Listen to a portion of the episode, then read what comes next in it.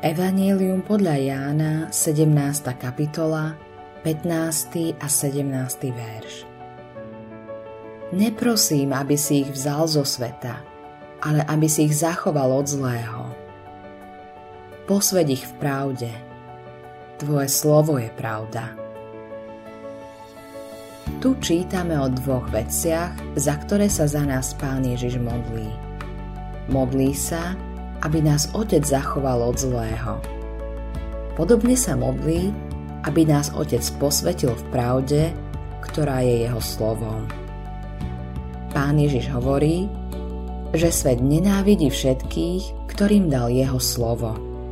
Dal som im tvoje slovo a svet ich nenávidel, pretože nie sú zo sveta, tak ako ja nie som zo sveta. Evangelium podľa Jána, 17. kapitola, 14. verš. Tu sa núka myšlienka, že Pán Ježíš sa musel modliť za to, aby sme z toho nebezpečného sveta boli vzatí. Ale to vôbec nerobí. On svojich veriacich tu na tomto svete potrebuje.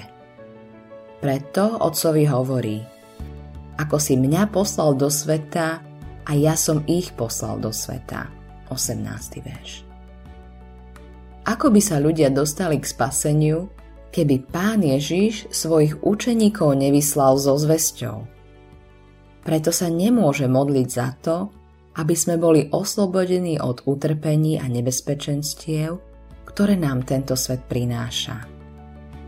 Ale prosí, aby sme boli zachovaní od zlého a keď sa Pán Ježiš modlí, tak je aj vypočutý.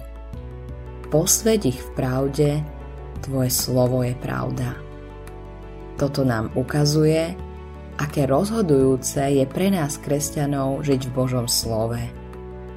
Byť posvetený v pravde znamená, že náš život patrí Bohu. To je správny zdroj.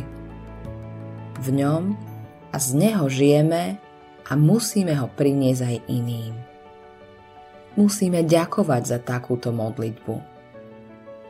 Ale zároveň musí byť pre nás jasnou Božou rečou o tom, aké je nebezpečné, keď sa kresťan vzdiali od Božieho slova. Modli sa aj sám, aby si bol posvetený v pravde tak, ako sa za teba modlí Pán Ježiš. Autorom tohto zamyslenia je Eivin Andersen.